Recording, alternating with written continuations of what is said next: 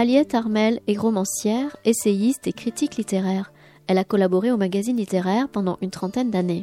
Mercredi 22 mai 2019, Aliette Armel était invitée à la librairie Ombre Blanche pour présenter son ouvrage Le Clésio, l'homme du secret, paru chez le Passeur éditeur.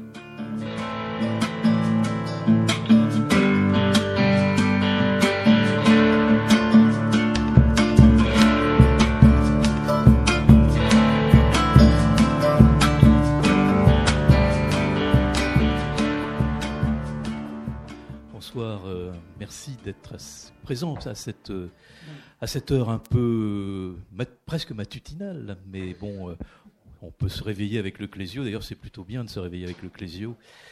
Et je suis très heureux d'accueillir euh, Aliette Armel, qui a longtemps vécu dans cette ville et qui a apporté beaucoup de choses, et notamment une artothèque. voilà, c'est une très belle chose qu'elle a animée pendant quelques années avant que finalement, après ton départ, Aliette, euh, la chose disparaisse d'elle-même, comme si c'est, comme si elle t'appartenait, alors que c'est et, Oui, ça même euh, donné des lieux à des sketchs. C'était l'artothèque Aliette Hermel dont on parlait.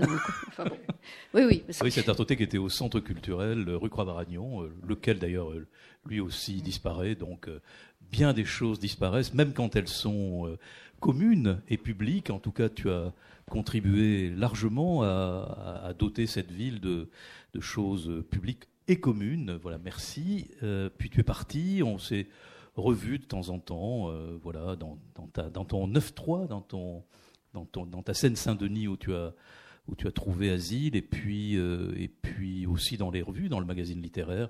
Là, je vais laisser Jean-Antoine très rapidement parcourir, parce que l'essentiel, c'est quand même le Clésio. Voilà. Et puis, euh, bon, parce que tu en diras, je pense que tu en diras deux mots, mais bon, j'ai eu la surprise de me découvrir au détour de ces pages de, ce beau livre qui est un, beau parcours à travers l'œuvre, mais un parcours très, très original. Et là aussi, je vais te laisser justement essayer d'en donner toute la substance. Euh, voilà, donc merci Aliette, je voulais juste euh, merci, Christian. te dire que je suis content de t'avoir ici. Allez, à toi. Mm, merci beaucoup Christian pour ces, mots d'introduction. En effet, Aliette Armel, vous êtes euh, romancière, euh, essayiste, critique littéraire. Comme le disait Christian, vous avez travaillé, euh, collaboré au magazine littéraire pendant combien de temps? Au plus de 30 ans. Plus de 30 ans, c'est pas, mm. pas rien. En 1990, vous publiez un essai sur Marguerite Duras, je crois, hein, qui s'intitule Marguerite Duras et l'autobiographie au Castor Astral, qui interrogeait finalement l'œuvre, les engagements de l'auteur, qui est Travail qui a été prolongé par un plus récent ouvrage sur euh, Marguerite Duras, en compagnie euh, de Marguerite Duras, au Passeur éditeur, où vous publiez aujourd'hui donc Le Clésio, l'homme du secret. Euh, vous avez également publié des romans, hein, soulignons-le au passage, Le pianiste de Trieste en 2008, Pondichéry à l'aurore en 2011. On verra que Pondichéry est présent aussi dans ce livre sur le Clésio, aux éditions Le Passage. Et vous travaillez aujourd'hui, je crois, euh, à France Culture, c'est ça Vous faites de temps en temps, de temps en temps. Une petite chronique de temps en temps à la compagnie des auteurs sur France Culture.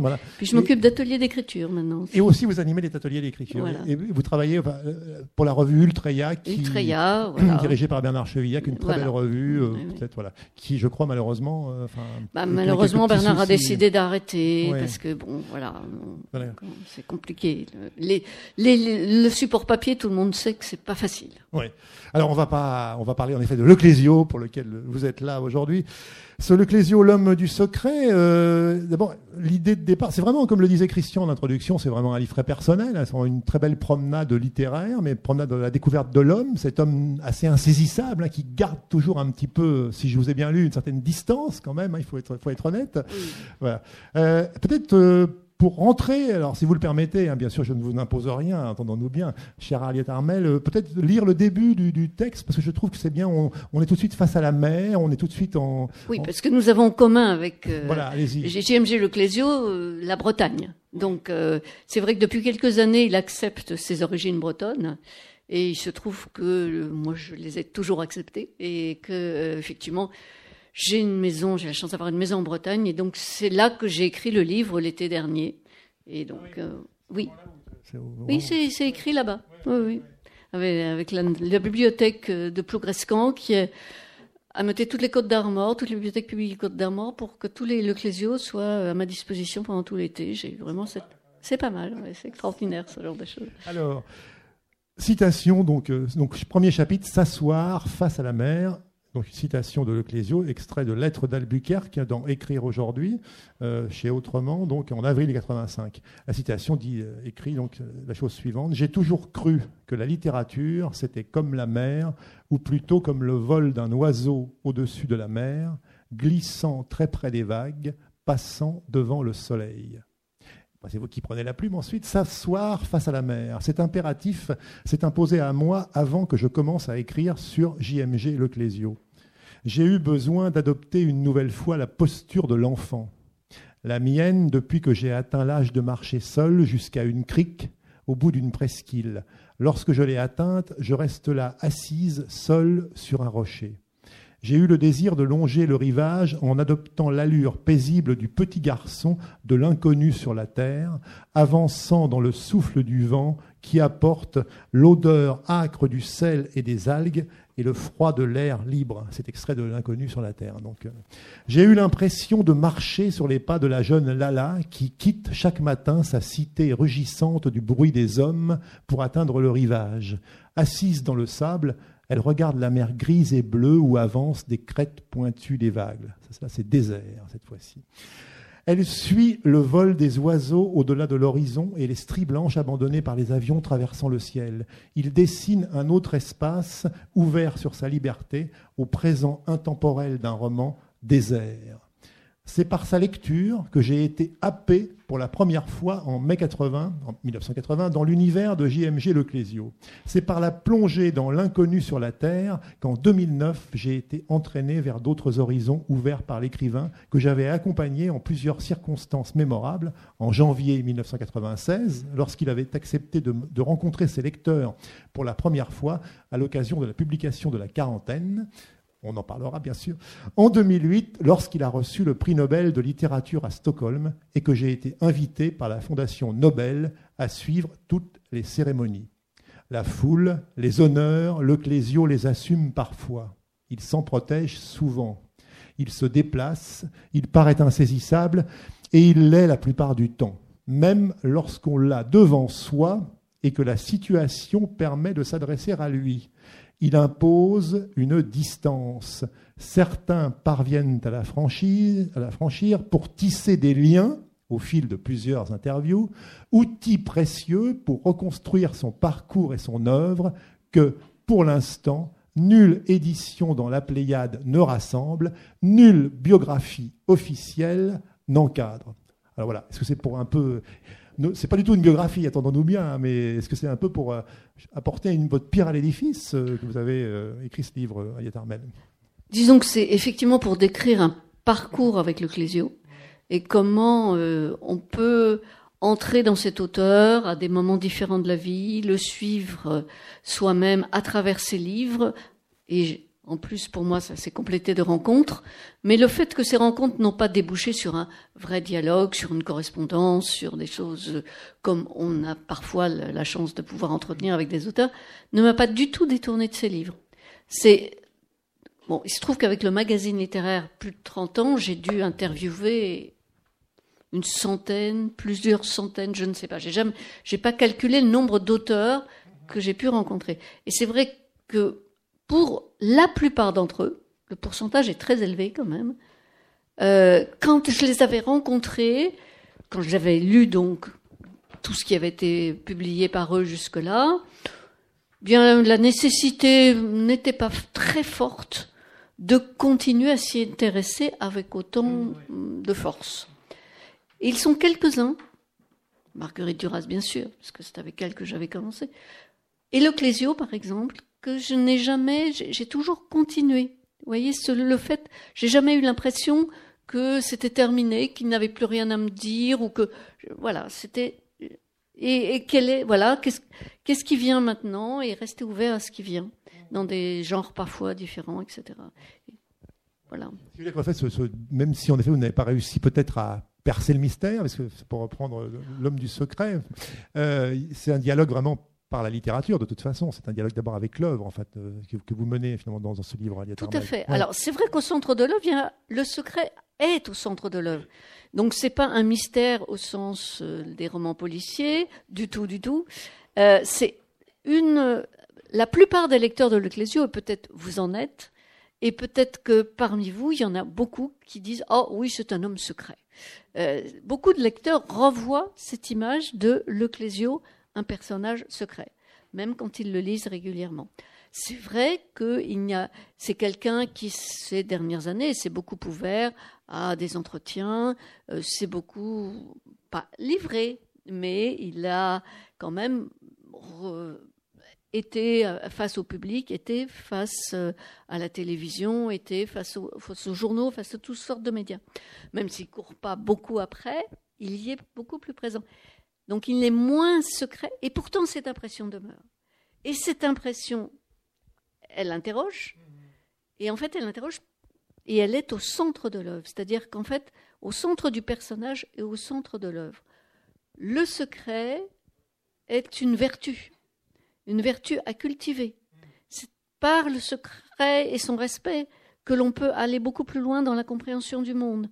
Et donc, c'est vraiment quelque chose qui importe à l'Ecclésio bien au-delà de l'idée d'un mystère. Oui, il y a un interview que j'ai retrouvé, d'ailleurs après avoir fini le livre, où il dit, ah oui, euh, c'est un interview à propos de Maurice, de l'île Maurice, puisque sa famille euh, était une famille de colons de l'île Maurice. Vous le savez si vous, si vous le lisez.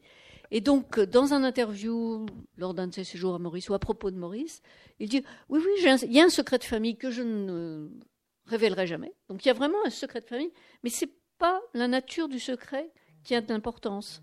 C'est le fait que de le respecter, par exemple, et, mais d'en tirer des enseignements tout en le respectant, est un outil pour continuer à avancer dans l'écriture. Alors, vous écrivez dans un documentaire tourné en 2008, justement par Antoine de Godemar, pour en venir au fait qu'il accepte ses, origines euh, bretonnes, on va dire. Le Clésio a réaffirmé son appartenance à la terre de ses ancêtres, à cause des couleurs et du bruit de la mer et de la prédominance du minéral qui, comme dans le désert, imprègne jusqu'au tempérament des habitants souvent silencieux. On y revient. Euh, en breton, le mot clésio désigne un enclos, un talus, une levée de terre protectrice contre le vent violent et le ravinement pluvial. Les ancêtres de JMG ont quitté cet abri sur la côte sud de la Bretagne pour s'installer sur l'île de France, non portée par l'île Maurice, jusqu'en 1814. Revenus en Europe au XXe siècle, ils ont toujours été en instance d'un nouveau départ. JMG a vécu comme un nomade immobile, selon l'expression choisie par Gérard de Cortance, pour caractériser l'homme né à Nice en 1940. Et après, on voit qu'il n'a il a pas arrêté de bouger. Enfin, c'est un, homme qui avait beaucoup. Euh, bah, c'est vrai que là, lui, il est vraiment.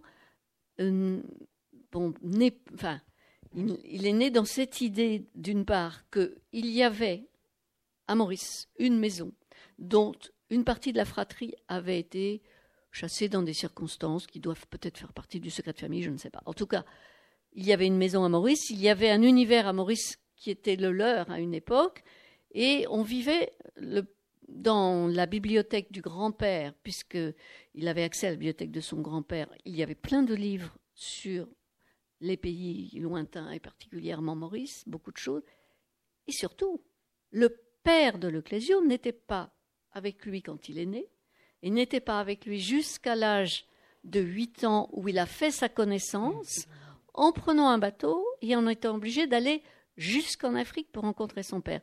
Son père était de nationalité anglaise il était médecin, il n'a pas pu rejoindre l'Europe au moment de la guerre, et donc il est resté pendant toute la période de la guerre en Afrique. Et c'est pour rejoindre sa famille à elle que sa mère a été à Nice et que le Clésio est né à Nice presque par hasard, même si il y a eu des attaches tant que sa mère y a vécu pendant très longtemps enfin, c'est les lieux où il s'installe, finalement, c'est les lieux où il se sent libre pour écrire, on, pourrait dire ça. C'est cette idée qu'en fait, c'est l'ailleurs, partir, c'est là qu'on peut effectivement être libre, qui est quelque chose de central pour lui, et du coup écrire.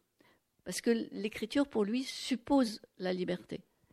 Et c'est vrai qu'en plus, le milieu dans lequel il a pu essayer de vivre de manière très. Dès qu'il a commencé à publier, bon, à Nice, déjà, il avait des amis, mais avec lesquels il refaisait le monde, pas dans le sens de 68, puisqu'en 67, ce qu'il publie, c'est un livre euh, qui n'est pas du tout dans le sens des idées de 68. Et euh, donc, avec ses amis, il avait monté une sorte de club euh, un peu en dehors des idées courantes. Et ensuite, quand le procès verbal a du succès, qu'il monte à Paris, qu'il est amené, qu'il est happé, enfin, que la vie parisienne tente de le happer. Alors déjà son livre, le procès verbal montrait une grande réticence par rapport, 63, voilà, par rapport au monde tel qu'il était dans la France de, cette époque-là, mais ça s'accentue avec euh, avec tout ce qu'il découvre euh, du milieu parisien livre pour lequel il obtient le prix Renaudot. Hein. Son premier roman en 63, c'est quand mm. même un coup de maître, hein, on peut dire. Vous Alors vous avez vous expliquez dans le livre justement Aliette Armel que vous avez vraiment découvert vraiment le livre avec désert. Qu'est-ce que qu'est-ce que ce texte finalement a vraiment euh, pour vous marqué? Est-ce que en vous penchant sur lui à nouveau, vous, que si vous le relisiez maintenant, bah, c'est très différent quand on relit un texte. Moi, je le relis souvent. Vous le relisez souvent, voilà. Est-ce que justement pour vous, c'est toujours le même, euh, le même choc, le même. Euh, bah, tout à fait. C'est-à-dire que c'est le mouvement c'est quelque chose qui a une vraie. c'est un mouvement poétique très dense à la suite des hommes bleus du désert qui sont en lutte contre le colon français en particulier au XIXe siècle, qui le fuit. Et c'est le même mouvement, beaucoup plus léger, mais avec la densité qui est dans le secret.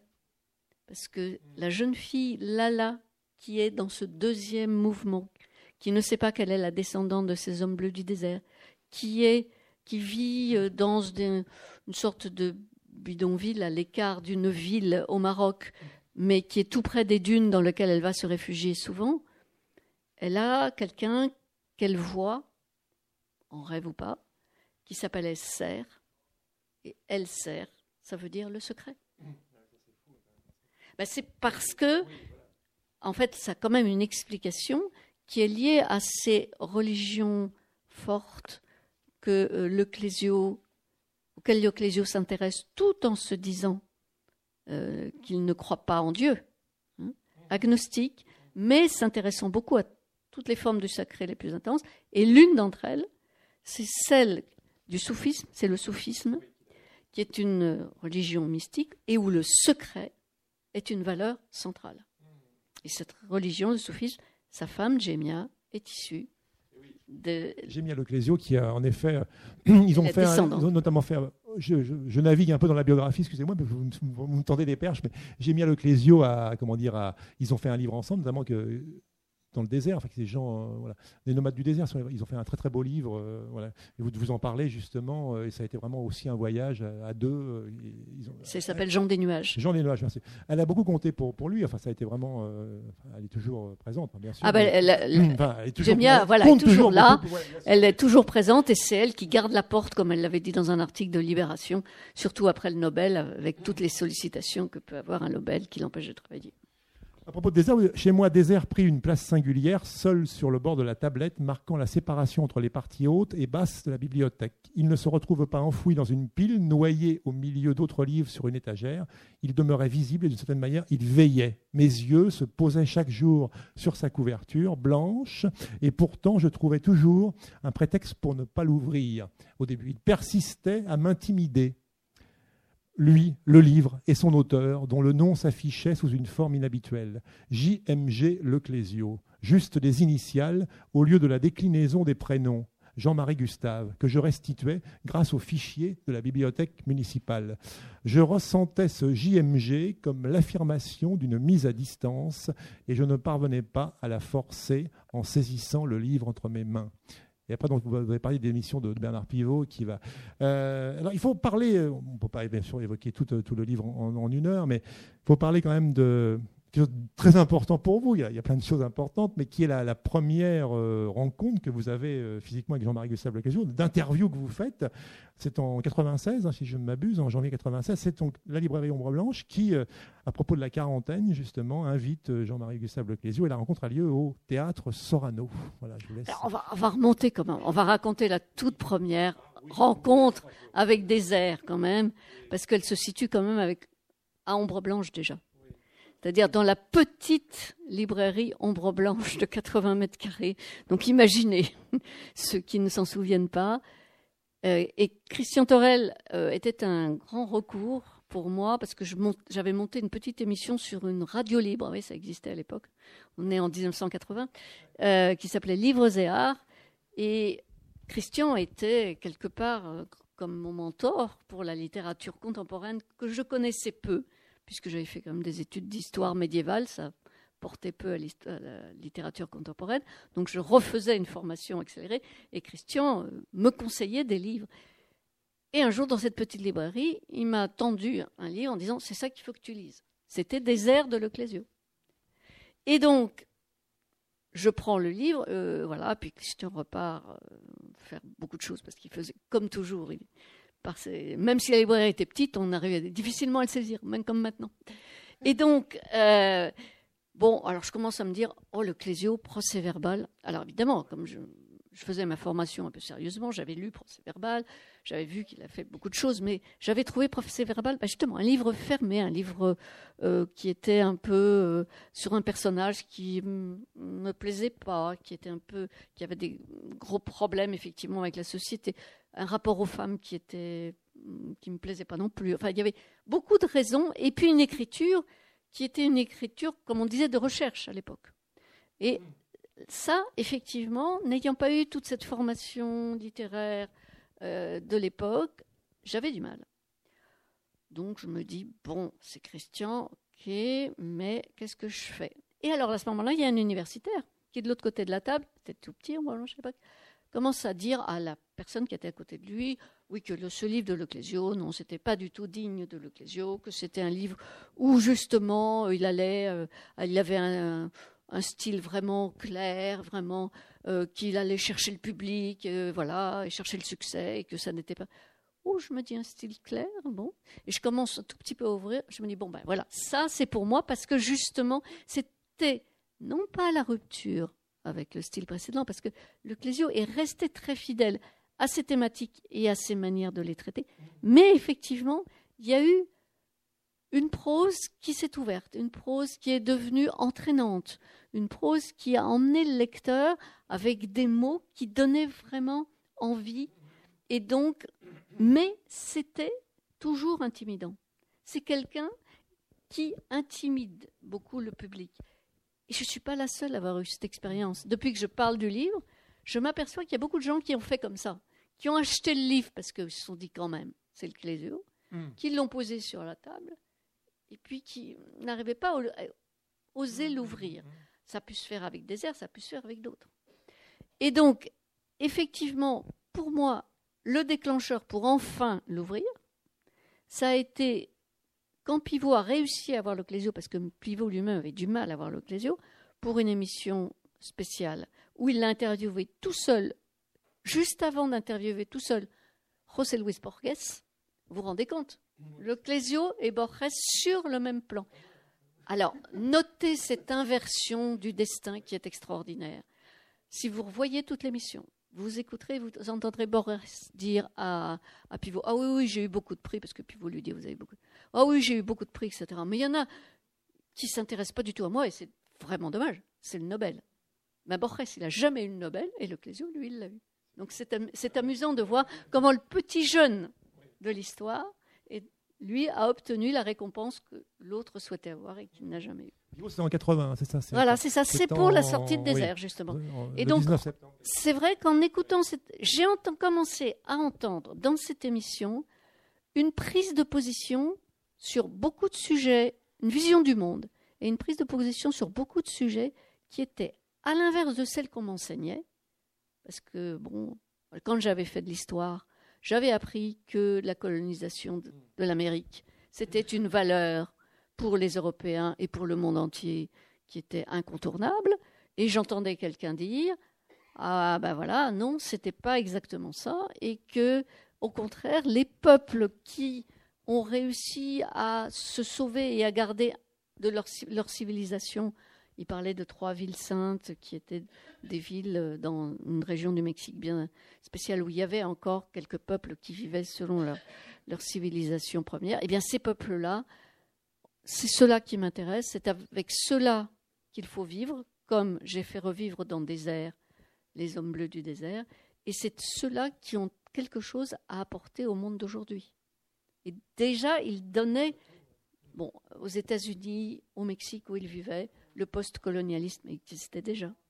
Mais il avait, euh, il, avait cette euh, façon de le dire devant la caméra française qui m'a interpellée. Et je me suis dit, il y a aussi dans ce livre encore d'autres choses que ce style, d'autres choses que l'histoire, et effectivement des choses beaucoup plus profondes qui rentraient sans jamais. C'était un roman, c'est un roman. C'est-à-dire que c'est, il ne donne pas de la théorie, mais à travers ces personnages, on rentre dans une autre conception du monde. Il ne va pas arrêter de le faire durant toute son œuvre. En fait. Peut-être d'autres exemples ça, qui vous viennent de, de prise ah de bah, position, de, bah, parce qu'on est, sur ces sujets. Poisson, Poisson d'or. Poisson d'or, qui est un autre livre, justement, qui m'a, enfin, ça m'a fait la même chose un petit peu, c'est-à-dire, au début, j'ai cru, parce que L'Oclésio a deux styles. Toute, sa, toute son œuvre, c'est, il alterne.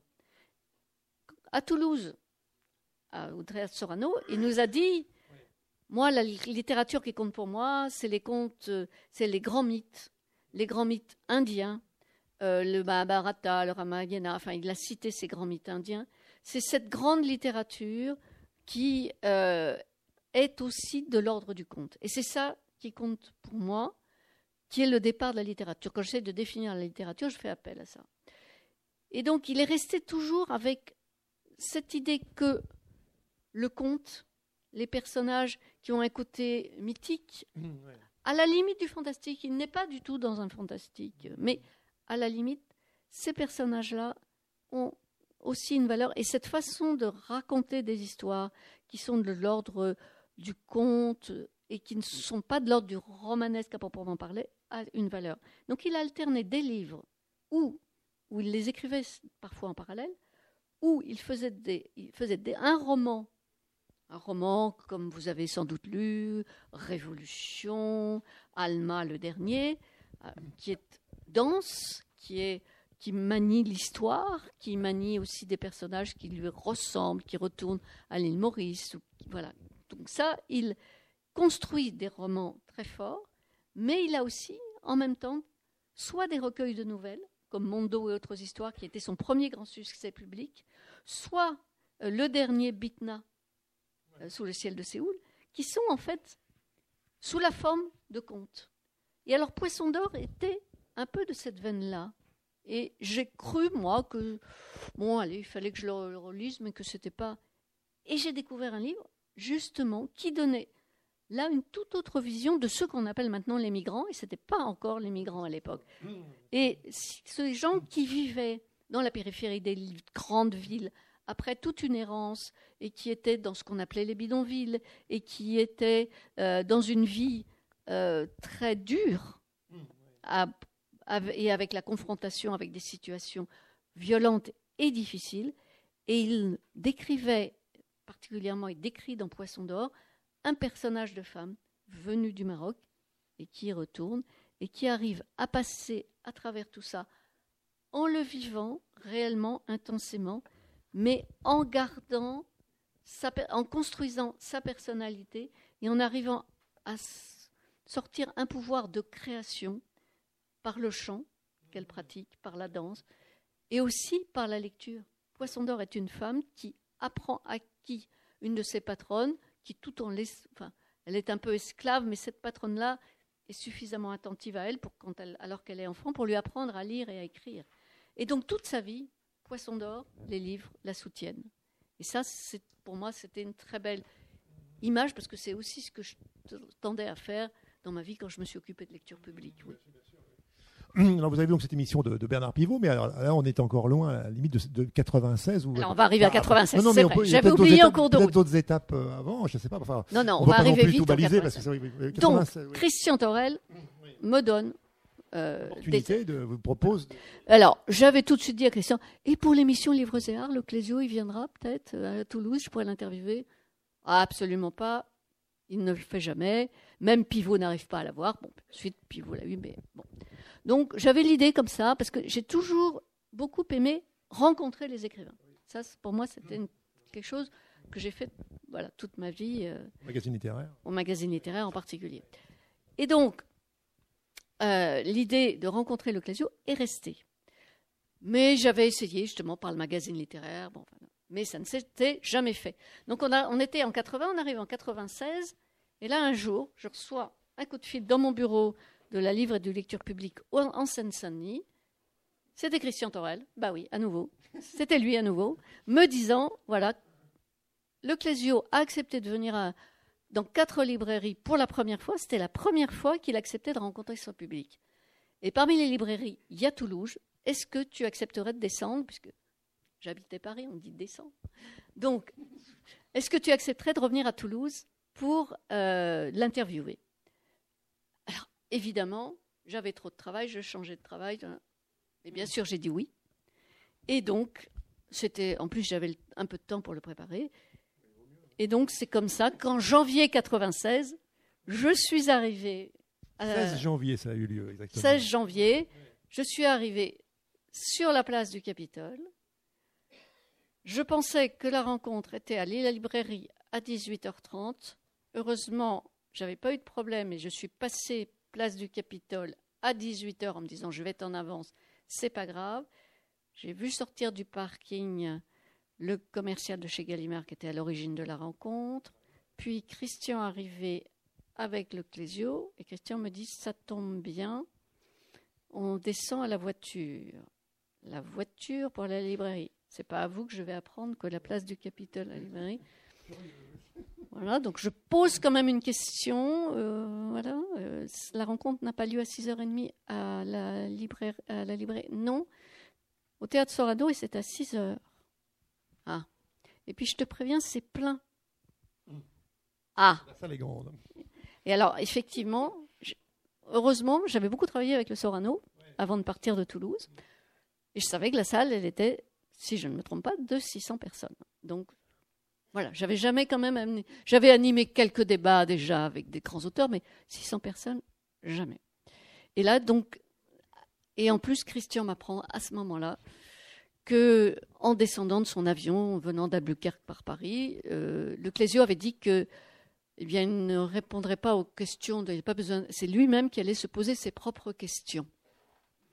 Et donc, voilà. Donc, il fallait que je l'introduise et que je transforme mes questions dans les cinq minutes de voiture entre la place du Capitole et le Sorano en, en introduction pour introduire le Clésio et pour l'accompagner dans cette. heureusement, vous aviez bien préparé votre, votre affaire, parce que c'est vrai que dans, ce genre de circonstances, on est pris au dépourvu comme ça, on a intérêt à avoir bien bossé à l'avance, si je puis dire. Voilà, pour arriver à voilà, trouver un fil pour faire une introduction et qui, euh, voilà, qui a un début et puis qui arrive à reboucler et à lui passer la parole de manière naturelle. visiblement, vous étiez en plus. Euh, vous me disiez juste avant là, c'est euh, c'est comme un marathon quoi. C'est un peu comme. Ah bah c'était non, mais ça avait été comme un marathon vraiment au sens propre parce qu'il avait fallu, j'avais fallu que j'aille en Seine-Saint-Denis le matin. Enfin non, j'étais à Aubergenville à l'époque. Euh, Aubergenville, c'est près de Mantes. Pour ceux, alors là, vous connaissez peut-être moins, mais enfin par euh, et que je, il faisait un temps comme à Paris en janvier. C'était genre euh, il n'y avait pas de neige, mais c'était tout juste. Euh, enfin bon, je déteste conduire dans ces circonstances. Il avait fallu que je fasse Aubergenville, Orly pour arriver à temps. L'avion, enfin bon, voilà. Et donc c'était, oui, puis l'arrivée euh, un peu compliquée, oui. Comment vous qualifieriez la, quarantaine euh, aujourd'hui? Elle est dans, dans l'œuvre de Leclésio. Vous écrivez avec la quarantaine, la geste familiale s'affirmait donc comme un des fondements de l'œuvre, oui, appelé à réapparaître. Voilà. parce qu'en fait, il n'a pas écrit tout de suite sur sa famille, contrairement à beaucoup d'autres. Il a attendu longtemps avant d'écrire sur sa famille. Ça a été Le chercheur d'or et Voyage à Rodrigue. Mais Chercheur d'or et Voyage à Rodrigue, si vous les avez lus, vous savez que ça prend Maurice par le côté. On n'arrive pas à Maurice encore. on est à Rodrigue. On est avec un grand-père qui, lui, euh, bon, ben, après les événements familiaux compliqués, le besoin d'argent et tout ça, cherche un trésor, mais sur l'île Rodrigue. C'est là qu'on est. On n'est pas à Maurice on n'est pas encore dans l'histoire. On est dans les périphéries et de l'île et de l'histoire familiale. La quarantaine, on est toujours à côté, mais on est juste devant. C'est l'île plate, c'est l'île où les bateaux attendaient lorsque, comme il y a, il y a une maladie qui s'était déclarée à bord, et on le mettait en quarantaine. Et c'est une île où vivent aussi euh, des Indiens et qui euh, donc c'est la première rencontre aussi que l'on peut faire avec une population qui compte beaucoup à Maurice, qui est celle des Indiens qui ont remplacé les esclaves lorsque l'esclavage a été interdit.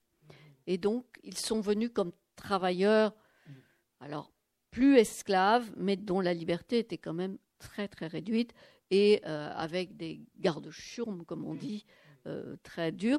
Et on les voit vraiment dans ce livre. Donc et la geste familiale, là, effectivement, avec les deux frères, elle se développe. Elle s'amplifie. Voilà. Donc c'est le vraiment, et c'est, je pense que c'est pas un hasard si c'est aussi avec ce livre-là qu'il a accepté de commencer à rencontrer son public. Mais si vous me permettez, je vais juste revenir sur un détail de 96 que quelqu'un, quand je travaillais sur le livre, enfin j'ai eu des discussions là-dessus. Euh, alors je raconte que effectivement je fais très essoufflé comme ça mon introduction en me disant est-ce que je vais arriver au bout comment je j'arrive au bout de mon introduction et je me retourne vers le Clésio pour lui passer la parole.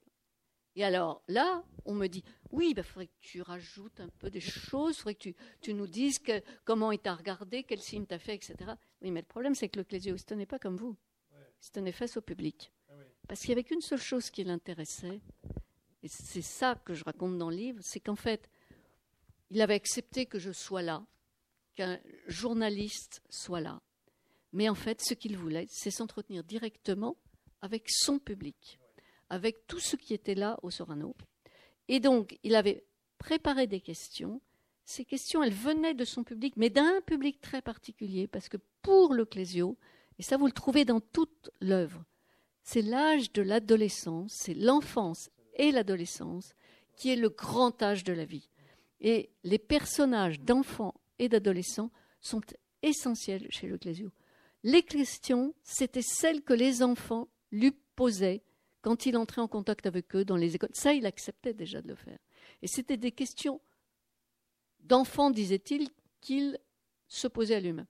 Elles étaient un peu compliquées, c'était des enfants bien... Mais c'était quand même par ce biais-là qu'il souhaitait s'adresser au public. Et ensuite, il a pris les questions de la salle et il s'est vraiment attaché à y répondre. C'était vraiment ça qu'il était venu faire, rencontrer le public. Alors, celle qui était à côté, fait votre intervention. Mais parce qu'en fait, ce qu'il voulait, c'est qu'il n'y ait pas de médiateur. C'est-à-dire qu'en fait, il, il, pensait que c'était avec le public qu'il voulait directement euh, parler, et qu'en fait, la façon dont on fait ou faisait éventuellement son travail, on a travaillé, on a ses propres idées sur l'œuvre, on va poser des questions par rapport à l'œuvre, et ça, il n'en voulait pas. Il ne voulait pas de, ce, de cet écran. Il voulait vraiment quelque chose qui soit direct entre le public et lui. Je vais donc m'effacer et vous laisser parler. Ben non, parce que je ne suis pas le clésio. Non, non, non, non mais c'est vrai. Vous dites, vous dites, en même temps que oui, les questions qu'il avait sélectionnées interrogeaient les, les fondations de toute démarche artistique. Écrire, c'est faire de la littérature. Ce postulat de départ fixait immédiatement le niveau d'exigence et rendait secondaire les discussions sur les évolutions formelles. Lorsqu'il se demandait par exemple si, dans un roman, les personnages étaient nécessaires, le Clésio ne rejetait pas la possibilité de l'identification du lecteur au personnage, si les circonstances s'y prêtent et si le livre est bon. Mais il ne considérait pas non plus le personnage comme indispensable, intéressant, comme indispensable. C'est-à-dire que ce n'est pas un théoricien, jamais. Certains romans voilà, pouvaient fonctionner sans personnage, ne mettre en scène que des objets. Oui. Voilà, donc en fait, ce n'est un, théoricien ni dans un sens, ni dans un autre. Il avait commencé à écrire avec des livres qui effectivement donnaient une grande importance aux objets, comme dans la littérature de cette époque-là, mmh. mais il continuait avec des livres qui donnaient une certaine importance aux personnages, la sienne. Ce ne sont pas des personnages qui ont une description psychologique, Ce ne sont pas du tout des personnages qui. Euh, c'est pas des personnages du 19e siècle, ça n'a absolument rien à voir. Ce pas non plus des personnages porteurs d'idées. Ils existent, mais à la manière de Leclésio. Là encore, avec une certaine forme de distance, avec une certaine forme de retrait. Et peut-être en préservant leurs secrets à eux aussi. Quel que fût le mode d'élaboration des livres, l'enjeu était le même. La littérature n'était pas un objet, ça c'est important aussi, agréable et à la mode. Elle était, appelée à durer. Elle permettait surtout d'atteindre à une meilleure compréhension de notre univers, non pas en délivrant des messages, ni en tenant d'expliquer le réel, mais en soulevant le rideau qui le cache. Et la littérature ou l'art ne devait pas s'enfermer dans des démarches égotistes il faut dépasser le pur rapport de l'individu au réel et arriver à une sorte d'incantation collective qui permet de dégager, d'enlever le cache qu'il y a sur la réalité. Le Clésio déclarait écrire des romans pour cette incantation, pour ce plaisir de correspondre avec les autres et de s'approcher de ce secret qu'est l'invisible réel, mais aussi pour manifester sa confiance dans le langage sans laquelle les rapports entre les êtres humains se détériore. Et vous ajoutez, dès lors, la part autobiographique de l'œuvre devenait anecdotique. Exactement. C'est-à-dire que c'est effectivement, il est dans beaucoup de ses romans. Enfin, il y a dans beaucoup de ses romans, puis il en joue. Hein. Alors, par exemple, euh, à un moment, je cite quand je commence à, à regarder la quarantaine pour l'interviewer en 96 et que je m'attache à essayer de démêler les fils. Alors là, je m'y perds parce qu'en fait, euh, les noms sont. Euh, il y a Léon, enfin, le grand-père du chercheur d'Ol s'appelait déjà Léon, mais c'est pas le même grand-père que celui qui est dans euh, la quarantaine, qui lui aussi s'appelle Léon, mais comme son frère n'est pas, etc. Enfin bon, il s'amuse beaucoup avec ces jeux pour faire. Alors, c'est à la fois sa famille, il s'en inspire de manière très directe et il ne s'en cache pas dans les interviews. Mais d'un autre côté, on ne peut pas décrypter ça de manière vraiment autobiographique. Il y a très souvent aussi dans ces livres un personnage qui revient, je pense à Alma, le dernier, je pense à Révolution, qui est quelqu'un qui est un descendant et qui retourne à Maurice, qui retourne sur les traces de ses ancêtres. évidemment, on peut l'identifier à l'Ecclésio lui-même, mais l'identification autobiographique stricte euh, n'est vraiment pas une piste à suivre, parce que là encore, elle n'a pas forcément d'importance. Je pense qu'en fait, il se sert de cet itinéraire familial qui n'est pas commun pour parler de questions qui l'intéressent beaucoup sans jamais les aborder de manière théorique. Il vous fait jamais une théorie de ce qu'était le fait d'être un colon ou de ce qu'était le fait d'avoir des esclaves. Et pourtant, sa famille en avait dans cette grande propriété. Et donc, eh bien, eh, il va en parler, mais par des détours des, personnages. C'est une manière de parler de ces grandes questions de, de société, de civilisation qui le passionnent et d'aller beaucoup plus loin dans la compréhension, par exemple, de euh, cette caste indienne des Dômes, mmh. ceux qui euh, sont ceux qui enterrent les morts et qu'on voit apparaître dans la quarantaine, et dont on voit que la façon de voir la vie, la façon de, de, vivre et de, euh, de donner euh, des leçons de vie quelque part euh, sont très importantes pour le monde. Oui, vous expliquez à propos de la quarantaine qu'il y a même des. Il superpose un peu, des, il enchasse des narrations différentes à des époques différentes, ce qui fait que c'est parfois pas forcément toujours évident. Il joue sur les prénoms, sur les noms, comme vous venez de le dire. là, pour le coup, il y, a, il y a un travail sur la Révolution, qui est un des livres qui a. Vous dites c'est son chef-d'œuvre, vous dites un moment donné. Bah, C'est-à-dire, il était considéré comme son chef-d'œuvre, tout à fait. Mais c'est vraiment un livre qui en chasse effectivement les époques. Et... Oh, oui, tout à fait. Justement, bah, je vous laisse développer sur Révolution, peut-être, euh, peut parce que je ne sais pas si dans le public vous connaissez bien, peut-être toutes et tous, l'œuvre de Leclésio, mais au passage, c'est important peut-être de voilà de. Alors, bon, je ne sais pas si je vais vraiment. c'est un livre qui parle effectivement du, de son grand-père qui était. Euh, en Bretagne, qui est, et donc qui est parti. Et euh, bon, on disait souvent parce que qu'il y avait eu des problèmes euh, liés à la Révolution, mais en fait, bon, c'était pas exactement tout ce qu'on en avait dit. Mais il raconte comme ça l'itinéraire de, de son grand-père, tout en le, mariant, si je puis dire, pas le grand-père, mais la narration avec une narration contemporaine et avec une tante qui raconte aussi, qui peut faire penser aussi aux tantes de Leclésio, qui raconte un peu l'histoire du passé et ce qui s'est passé par la suite. Donc il y a une espèce de jeu, en plus avec des typographies différentes. je voulais juste revenir sur quelque chose qu'il a dit dès 96 et qui est très présent aussi, qui fait que ces narrations sont construites à la lecture de manière un peu complexe, et ça aide à comprendre. Il part, ce qu'il dit, il part du centre. Si vous faites une narration, vous avez toujours une tension narrative qui fait que le lecteur, vous allez l'emmener. Et donc, en général, cette tension narrative, on la dessine comme un fil qui va tout droit. D'un début d'une histoire qui serait chronologique, on va dire, et qui arriverait à la fin. Et lui, il dit Je pars toujours du centre. C'est pas pour ça qu'il n'y a pas un fil de tension narrative. Mais ce fil va prendre cette forme concentrique. Et donc, on est plutôt dans l'image du cercle. Et donc, c'est aussi ces narrations qui correspondent à une autre vision du monde. Une vision du monde qui est cyclique, une vision du monde qui est très présente en, en Orient. C'est pas pour rien que maintenant il dit que la seule religion, et encore c'est plutôt une philosophie dont il se sent vraiment proche maintenant, c'est le bouddhisme. On est vraiment dans ces cycles de vie, on est vraiment dans cette image du cercle, on est vraiment dans ce type de narration. Et donc, là, ça exige un peu du lecteur quelque chose pour suivre, passer d'un cercle à l'autre et pouvoir continuer à suivre l'histoire. Vous écrivez aussi à la fin, que la fin de la lecture, la fin de votre lecture de la quarantaine, je me sentis comme les personnages, différentes, transformées. À travers la baie vitrée de mon appartement, porte de Pantin, mon regard se posait sur les voitures, immobile sur le périphérique, prise dans le piège des embouteillages monstrueux de ces journées de grève. J'éprouvais, comme on est en pleine période, j'éprouvais comme rarement auparavant l'étrangeté de la coexistence sur notre planète Terre de plusieurs mondes en apparence incompatibles. Le monde des descendants des nomades, et des immigrants dans lequel nous introduisait Leclésio depuis désert, le monde composite des cités d'Aubergenville, des Mureaux et des Quevilly, que je retrouverai en Val-de-Seine dès la fin des grès. Voilà pour dire que c'est à, chaque, fois on est transporté.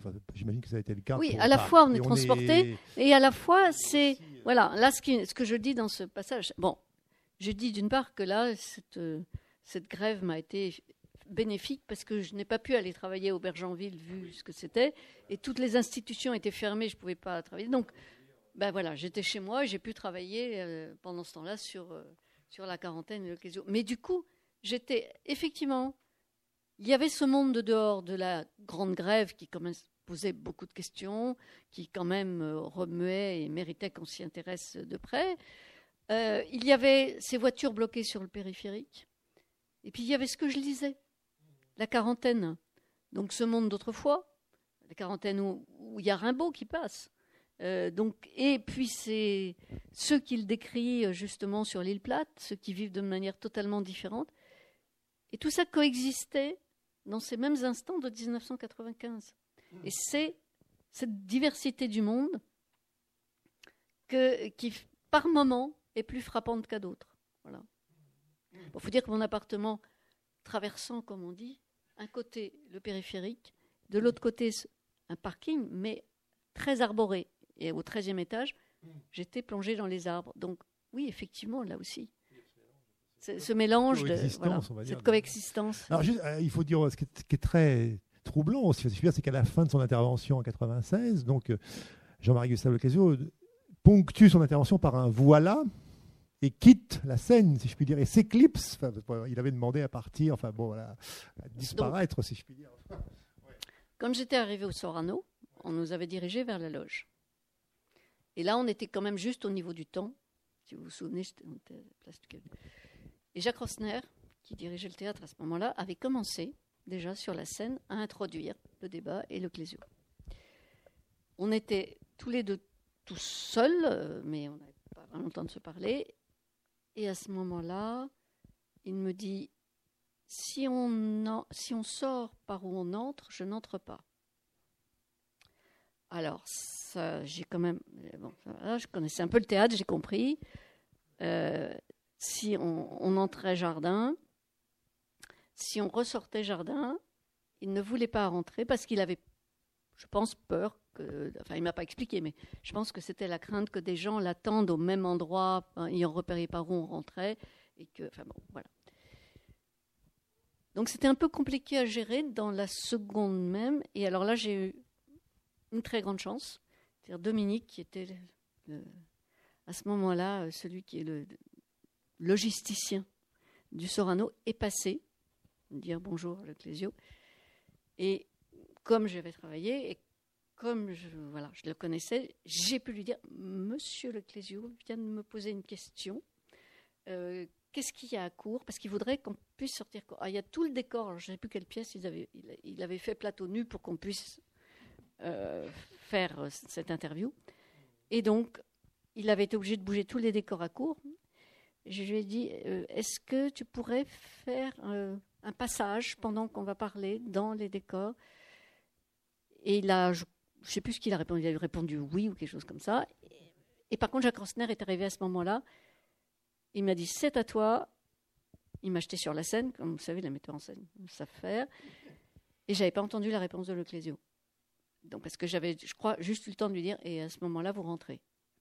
Et il m'avait pas répondu. Et donc je traversais la scène avec mon cartable, je peux vous dire que je regardais pas le public. J'étais un peu, voilà, un petit cartable, voilà. Parce qu'en plus, on a une petite table au centre. c'est très impressionnant quand même. Hein. Et, euh, et, tout d'un coup, j'avais déjà parcouru la moitié. Tout d'un coup, j'ai entendu des applaudissements. Je me suis dit, bah, ça va, il est rentré. voilà. Et donc, je savais, en fait, qu'il voulait, ça c'est Christian qui me l'avait expliqué avant euh, donc il voulait s'éclipser, qu'il ne voulait pas faire de signature, et que en fait, il fallait qu'à la fin de l'entretien, je dise au public euh, qu'il allait s'éclipser et que en fait, on pourrait faire signer. Il y avait une pile de livres dans l'entrée qu'on pouvait mettre son nom euh, en l'achetant et qu'on y repasserait à la librairie le lendemain pour euh, il, les, il les signerait à la librairie le lendemain. Voilà. Et c'est ce qui s'est passé. Donc en fait, à un moment, il a terminé. Enfin, il a vraiment fait une belle rencontre, c'était merveilleux. Et en fait, il y avait une sympathie entre le public et lui. Et puis, tout d'un coup, il a dit Voilà. Il s'est levé et il est parti. Voilà. Et donc, effectivement, euh, c'était. Euh, voilà. il, a, il a disparu et les, les gens ont vraiment joué le jeu et voilà, ils ont acheté les livres et la soudaineté de ce départ, le contraste avec l'intensité de sa présence dans l'instant qui l'avait précédé était brutal, presque violent, même pour moi qui, depuis notre entrée sur le plateau, connaissait le plan de fuite qu'il avait préparé. Donc là, on est en 96. Voilà. 96. Voilà. Euh, quelles seront euh, ensuite les, étapes importantes? Alors, vous allez le rencontrer pour le coup à, nouveau dans un, contexte très différent, qui est la remise du prix Nobel, donc en, 2008, c'est bien ça? Oui, c'est bien Nobel ça. de littérature.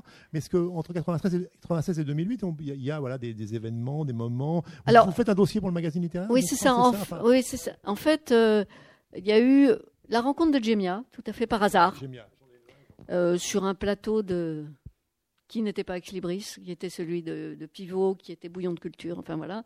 Bah, c'était pas sur le plateau, c'était dans le, dans le public, et après le pot qu'il y avait après. Et en fait, euh, il y a quelqu'un qui se met à parler, et en fait, quelqu'un qui parle à, à, une autre personne, et qui prononce des noms qui sont ceux des personnages de désert. Je me dis c'est qui, etc. J'essaie de m'approcher, puis je vois que c'est pas possible de rentrer en contact. Euh. Et l'amie avec laquelle j'étais, que j'avais accompagnée, euh, qui elle faisait partie, était sur le plateau, euh, vient me chercher, dit bah, le taxi est là, il faut qu'on rentre, etc. Et puis elle dit, elle a, je sais pas, elle va saluer cette personne dont je savais pas qui c'était. Et en repartant, donc alors que je n'avais pas, elle me dit, bah, je demande qui c'était, elle me dit, bah, c'est Gemia Leclésio, que j'ai aperçu comme ça, voilà, une fois. Et ça m'a aussi marqué parce que c'était c'est une femme qui a vraiment une, vraie présence, elle aussi, une très forte présence, et on sent que, voilà. Et donc j'ai guetté la sortie du livre suivant parce qu'elle l'avait annoncé que c'était pour faire un livre, qu'ils allaient régulièrement, ils ont fait plusieurs voyages, et qu'ils allaient régulièrement, c'est de ça qu'elle parlait. Et donc j'ai guetté la sortie de ce livre et il s'est trouvé que c'était en même temps que se faisait un dossier du magazine littéraire où j'ai pu écrire un, article, oui, sur, euh, sur le Clésio. Et ensuite, la rencontre suivante, c'est vraiment 2008. 2008, c'est quand même étonnant. Enfin, 2000, enfin, pas étonnant parce que vous connaissez très bien l'œuvre de JMG Leclésio, mais enfin, vous vous attendiez pas à ce qu'on vous propose. Ah, pas, du tout. Alors là, il se trouve que euh, là aussi, c'était lié à. J'avais fait un, si on peut dire, c'est que le magazine littéraire m'avait envoyé faire un reportage euh, sur la remise du Nobel à Stockholm. Et que donc, euh, ben, voilà, j'avais rencontré ceux qui remettaient à l'époque le prix Nobel euh, les membres de l'Académie Nobel qui remettaient ce, prix. Et l'année suivante, donc, euh, JMG Leclésio l'a eu en octobre. Moi, j'étais vraiment dans un très gros travail, puisque je n'ai jamais gagné ma vie avec la littérature, donc je travaillais très très sérieusement, euh, soit pour la culture du livre en Seine-Saint-Denis, et là je travaillais au ministère de la Recherche sur un gros projet euh, dans le cadre de la présidence française de l'Union européenne. Donc je savais que jusqu'à ce que ce projet euh, se termine en novembre, bon, j'avais, euh, je travaillais jour et nuit. Non mais très sérieusement, on faisait la logistique le, jour et la nuit, on continuait sur le site internet. Enfin bon, c'était comme ça. C'était un an, un an. Les gros événements, c'est comme ça quand on est dans l'événementiel. Et donc un jour où je, voilà, je suis dans la cour du ministère, je le revois évidemment, je, réentends. Là, le téléphone sonne. Cette fois-ci, c'est pas Christian Torel, je vous promets. Donc, le téléphone sonne et c'est là mon éditeur de l'époque qui me dit La Fondation Nobel te cherche. Où je dis Bah oui, bah, ils doivent vouloir un interview de Leclésio ou quelque chose, que je fasse, euh, voilà. Mais pour une fois, je vais être obligé de leur dire non parce que là, je vraiment pas le temps du tout, c'est pas possible. Donc, euh, mon éditeur me dit Mais attends, c'est la Fondation Nobel, tu le rappelles quand même. Tu les rappelles Oui, oui, bien sûr. Donc je rentre dans mon bureau, j'appelle, et là, la voix de la secrétaire que j'avais rencontrée l'année précédente me dit Ben voilà, en fait, chaque, euh, chaque académie qui remet un prix Nobel peut avoir un invité du pays du lauréat chaque année aux frais de la Fondation Nobel.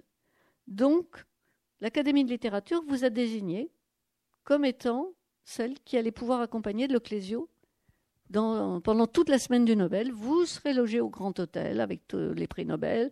Vous pourrez suivre la plupart des grands rendez-vous de Leclésio, etc. Et la seule obligation que vous ayez, c'est de mettre une robe longue dans votre valise. Voilà.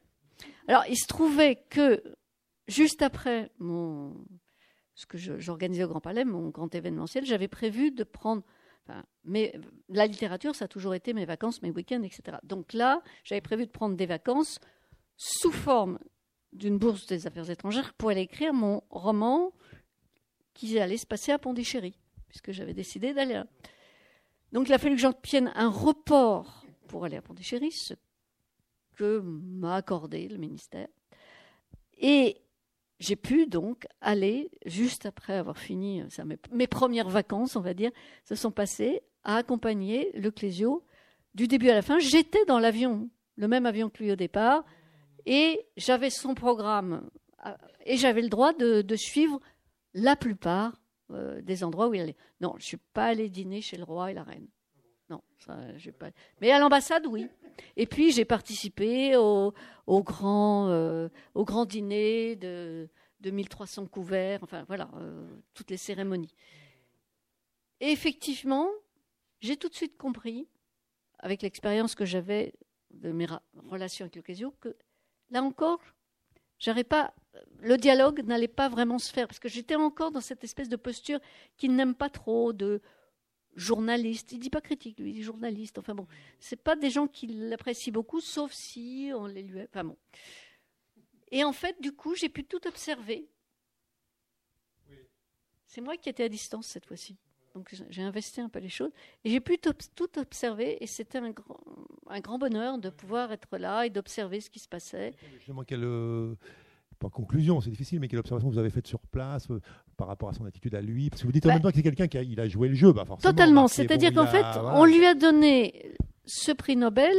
Une des raisons, parce que l'Académie euh, Nobel, elle euh, justifie toujours par une phrase ou deux pourquoi elle donne le prix Nobel à, cette, à cet homme ou cette femme dans, tous les, dans toutes les disciplines.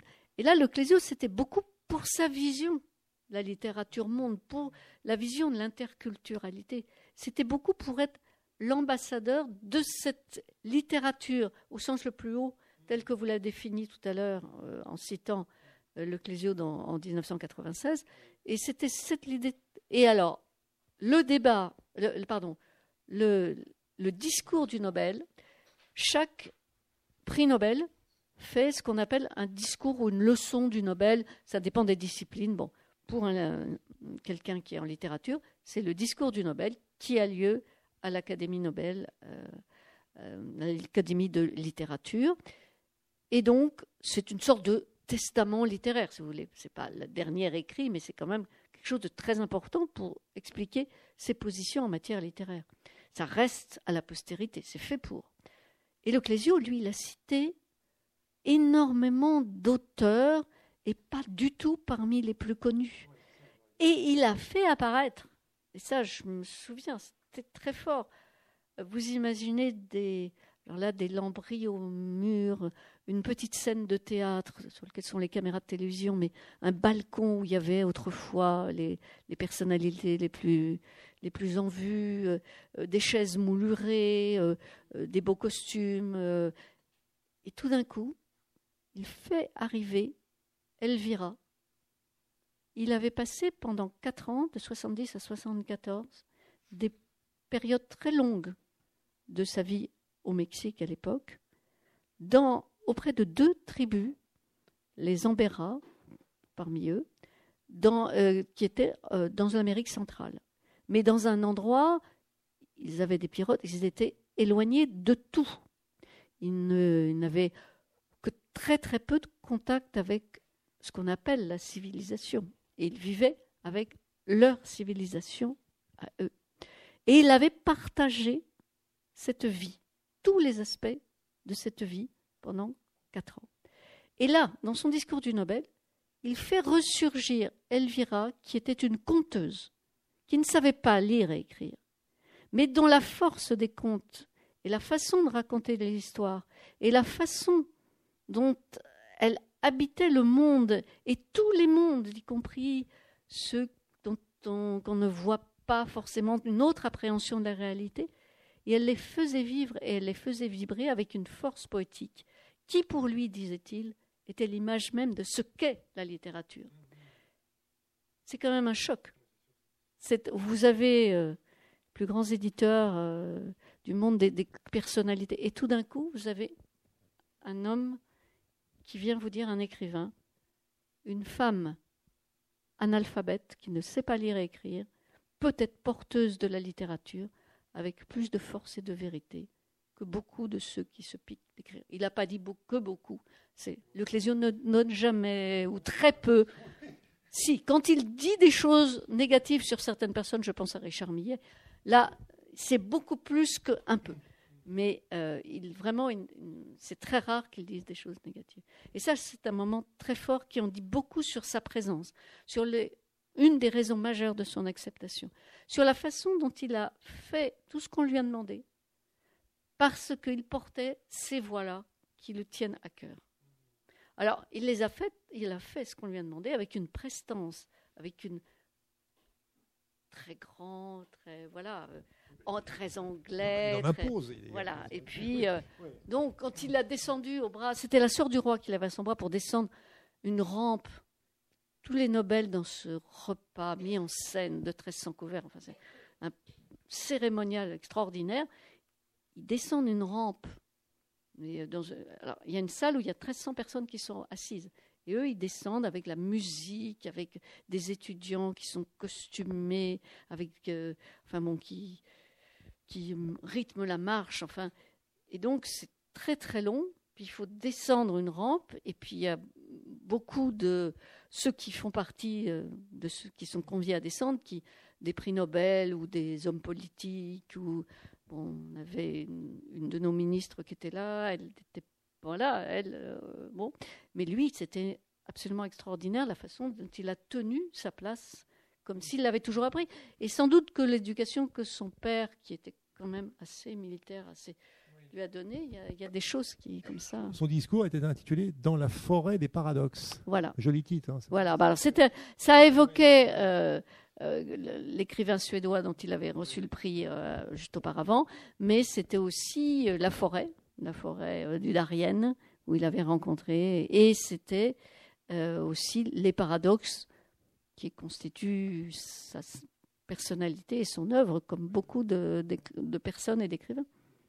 Alors, il y a bien le, retour. Donc, ce qu'il y a, c'est que révolte contre l'oppression, contre l'injustice, ça, va vraiment aussi euh, irriguer un peu tout. Bien sûr, son œuvre. Bon, vous avez dû suivre dans les journaux de temps en temps. Euh. Vous allez à un moment donné, votre voyage à Pondichéry, vous le repoussez parce que vous allez Voilà, mais j'y vais. Et vous y allez, et là ça continue parce que le Clésio a aussi. Bah, le Clésio était passé à Pondichéry deux ans avant. Et donc, il s'est trouvé que, en fait, euh, en allant dans un lieu très important de Pondichéry, euh, qui est l'ashram de Sri Aurobindo, il se trouve qu'il était intervenu là. Il se trouve que Christophe Pitoef, qui euh, était celui qui m'avait demandé aussi d'intervenir dans la grande salle, bon, avait vraiment envie qu'on parle de l'Ecclésio. Et donc, j'ai parlé de l'Ecclésio à Pondichéry. Donc, il est revenu, en fait, dans, dans mon. il m'a accompagné d'une certaine manière, dans ma tête, bien sûr, euh, à Pondichéry. C'est là que Christophe Pitoef m'a incité à lire L'inconnu sur la terre, qui n'était pour moi qu'un titre dans la bibliographie, et qui m'a ouvert d'autres portes et d'autres horizons, justement pour comprendre l'importance de cette immersion euh, chez les Amérindiens, dans le Darien, dans sa vie et dans son œuvre. Et ça, je l'ai découvert en fait à Pondichéry en lisant L'inconnu sur la terre et en, avec cette, euh, oui, cet intérêt pour, euh, pour aller vite, hein, pour la spiritualité, mais au sens l'émotion, enfin, oui, c'est plus euh, des, voilà, des, des, façons de vivre dans le monde qui tiennent compte du monde d'une manière écologique, mais pas au sens absolument pas politique, parce que alors le Clésio n'est pas du tout un politique. Hein, ça vraiment, c'est pas du tout son ce qu'il sait faire, euh, c'est pas du tout son univers. Mais par contre, il a un sens profond qu'il a appris justement avec ces peuples-là, du respect de la planète, euh, bien avant que ce soit vraiment, euh, bien avant qu'on en parle. Je trouve qu'il est précurseur. Il est précurseur par ses idées sur le colonialisme et sur la colonisation du Mexique. Il est précurseur dans ses idées sur une forme d'écologie qui est globale et qui est tout autant celle du respect dans la parole que l'on prend, du respect de la littérature. Quand il intervient violemment contre certains auteurs, c'est parce que pour eux, pour lui, il ne respecte pas la littérature.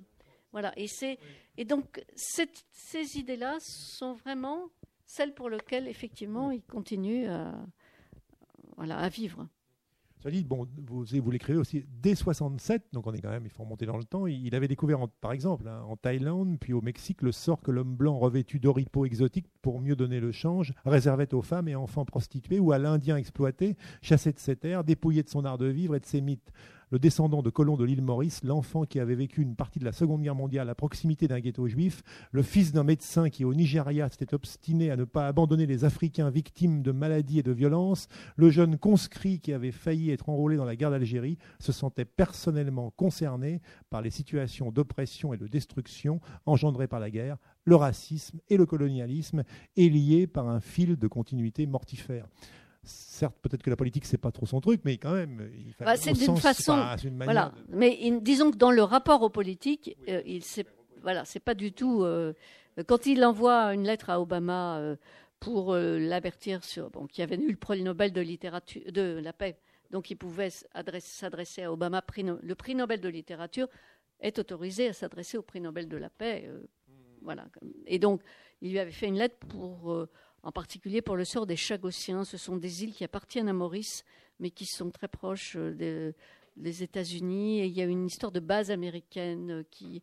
ils ont chassé les Chagossiens de, euh, leur territoire. Et il alertait Obama là-dessus. Mais il n'a eu aucune réponse. Et, il en a été très mortifié. Et il s'en étonne encore. C'est vrai que des fois, il, voilà, il, il ne mesure pas forcément bien quelle est la bonne façon d'obtenir des politiques ce qu'ils voudraient qu'ils Ils pensent que la raison suffit, que voilà, que les arguments suffisent, et c'est pas forcément toujours le cas. Avez-vous des questions, des, remarques, des réflexions pour Aliette Armel, donc l'Oclésio, l'homme du secret au passeur éditeur? Oui.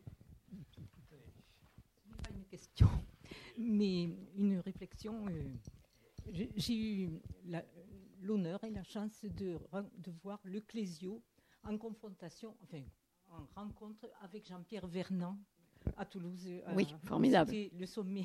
Oui, sûrement. L'un avec la mythologie grecque, Bien sûr. les Amérindiens, c'était jubilatoire. Oui, oui, tout à fait. Oui, bah là, je ne me rappelle pas quelle année, mais c'était à la médiathèque de Cabanis. D'accord, donc c'est de toute façon après 93, c'est sûr, parce que oui, oui. C'était impressionnant. Oui, Cite ce témoignage.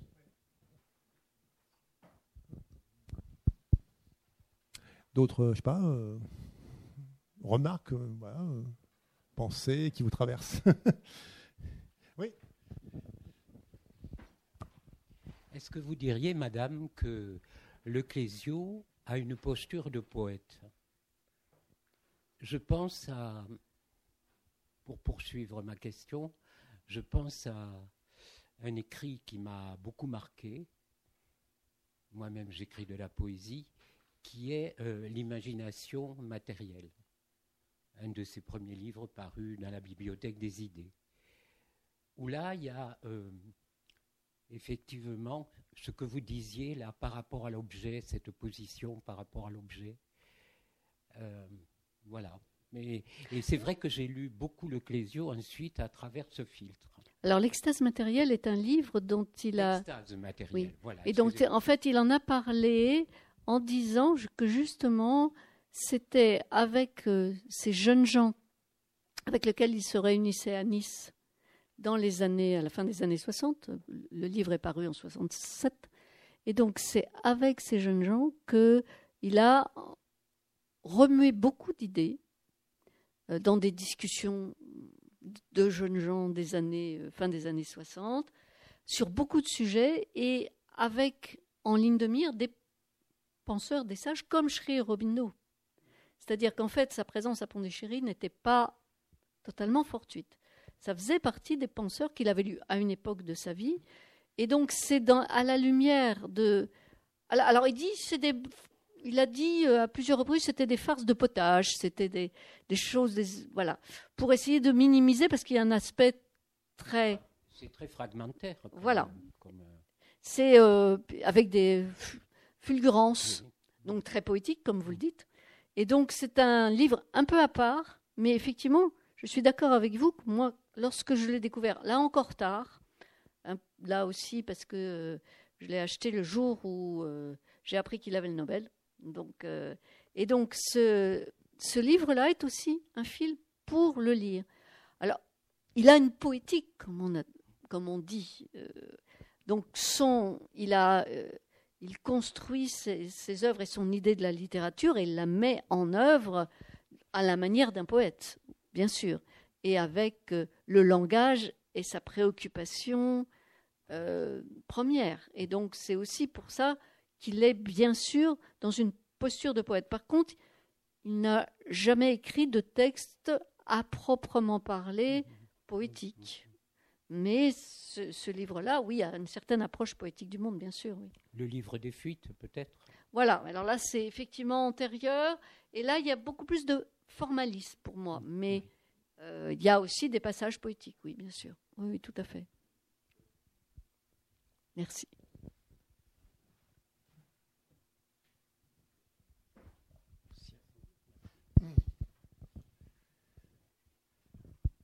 Non.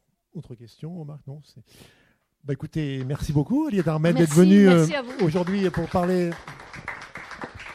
le Clésio, donc l'homme du secret au passeur éditeur. Et donc, voilà, le, temps est venu de la dédicace. Merci de votre attention et bonne, et bonne suite euh, de journée. Merci beaucoup.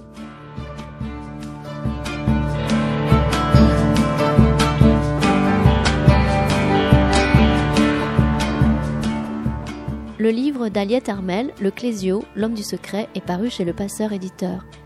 Hormis des essais de référence sur Marguerite Duras, Aliette Armel a aussi publié des romans tels que Le pianiste de Trieste et Pondichéry à l'Aurore aux éditions Le Passage. Vous venez d'écouter une rencontre enregistrée le 22 mai 2019 à la librairie Ombre Blanche.